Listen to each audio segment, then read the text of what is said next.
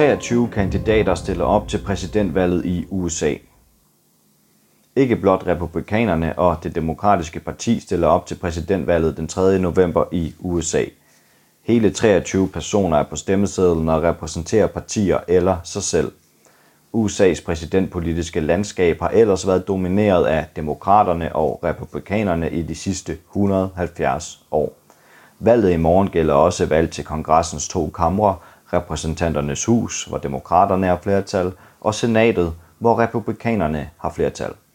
Ved dette valg stiller de grønne atter op og forsøger at gentage kunststykket fra præsidentvalget i 2016, hvor kandidaten Jill Stein fik 1,45 millioner stemmer. Det svarer til lidt mere end 1% af stemmerne. Denne gang hedder de grønnes præsidentkandidat Harvey Hawkins og vicepræsidentkandidaten Angela Walker. De stiller op i 29 ud af 50 delstater, og ifølge en meningsmåling fra ABC News og Washington Post den 27. september står partiet til at få 3% af stemmerne. De grønne har stillet op siden 1980'erne, og partiets mærkesager er grøn omstilling, deltagerdemokrati, social retfærdighed, respekt for mangfoldighed, fred og ikke-vold. De Grønne er USA's fjerde største politiske parti med 305.000 medlemmer. Vi ønsker at opnå 100% ren energi og nul udledning af drivhusgasser inden 2030 for at undgå de farlige klimaforandringer, siger Howie Hawkins, der kalder sig selv for økosocialist til tv-stationen QTV fra Utah. Howie Hawkins, der er pensioneret fagforeningsaktivist i Transportarbejderforbundet Teamsters, ønsker at beskære militærbudgettet med 75% og bruge disse penge til et miljøprogram, Green New Deal, som han mener, demokraternes Joe Biden ikke konsekvent vil gennemføre, hvis han vinder valget. Hawkins vil bringe alle amerikanske tropper hjem fra udlandet og afslutte USA's endeløse krige. Partiet ønsker sundhedsprogrammet Medicare for All, en jobgaranti, en mindsteløn på 20 dollars i timen og en garanteret minimumsindkomst. Endelig foreslår Hawkins, at landets afroamerikanere får erstatning for slaveriet, der var legalt mellem 1776 og 1865. Med 1-3% af stemmerne står de grønne ikke til at få nogen af delstaternes valgmænd, som afgør præsidentvalget. Antallet af valgmænd svarer til indbyggertallet i delstaten, men alle delstater er sikret mindst to valgmænd eller kvinder. Hvis et parti eller enkelt person vinder valget i en delstat, får de alle delstatens valgmænd. Delstaternes valgmænd skal på en konvent vælge præsidenten. Libertarian Party stiller også op til valget i morgen. I 2016 fik partiets præsidentkandidat 4,8 millioner stemmer, som svarer til 3,28 procent af stemmerne. Ifølge en meningsmåling fra Morgenmouth den 8 september står partiets præsidentkandidat Joe Jorgensen til 1% af stemmerne.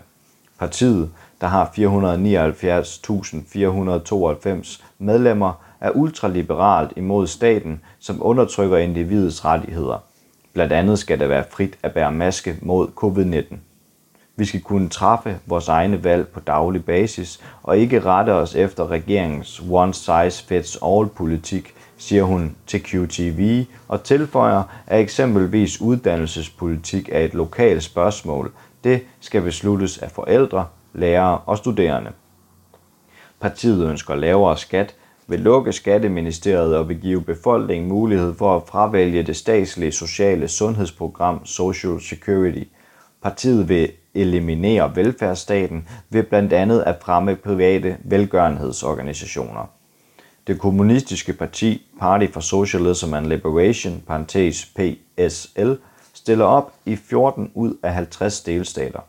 Partiet er et ud af mindst fem erklærede kommunistiske partier i landet og blev stiftet i 2004 efter en splittelse i Workers' World Party, parentes WWP. PSL opstiller Gloria La Riva og Sunil Freeman til posten som henholdsvis præsident og vicepræsident. Oprindeligt opstillede partiet livstidsfangen og Cheveva-indianeren Leonard Peltier til vicepræsident, men han måtte opgive kandidaturet på grund af sygdom, rapporterede tv-stationen Telesur i august.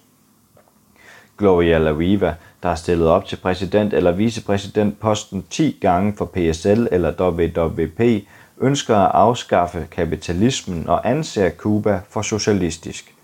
Hun blev tildelt Kubas venskabsmedalje i 2010 og har besøgt østaten 100 gange og fordømmer USA's sanktioner mod delstaten. Gloria Laviva ønsker at fængsle de Wall Street-kriminelle på USA's børs og protesterer imod, at 47 millioner borgere ikke har adgang til sundhedsvæsenet.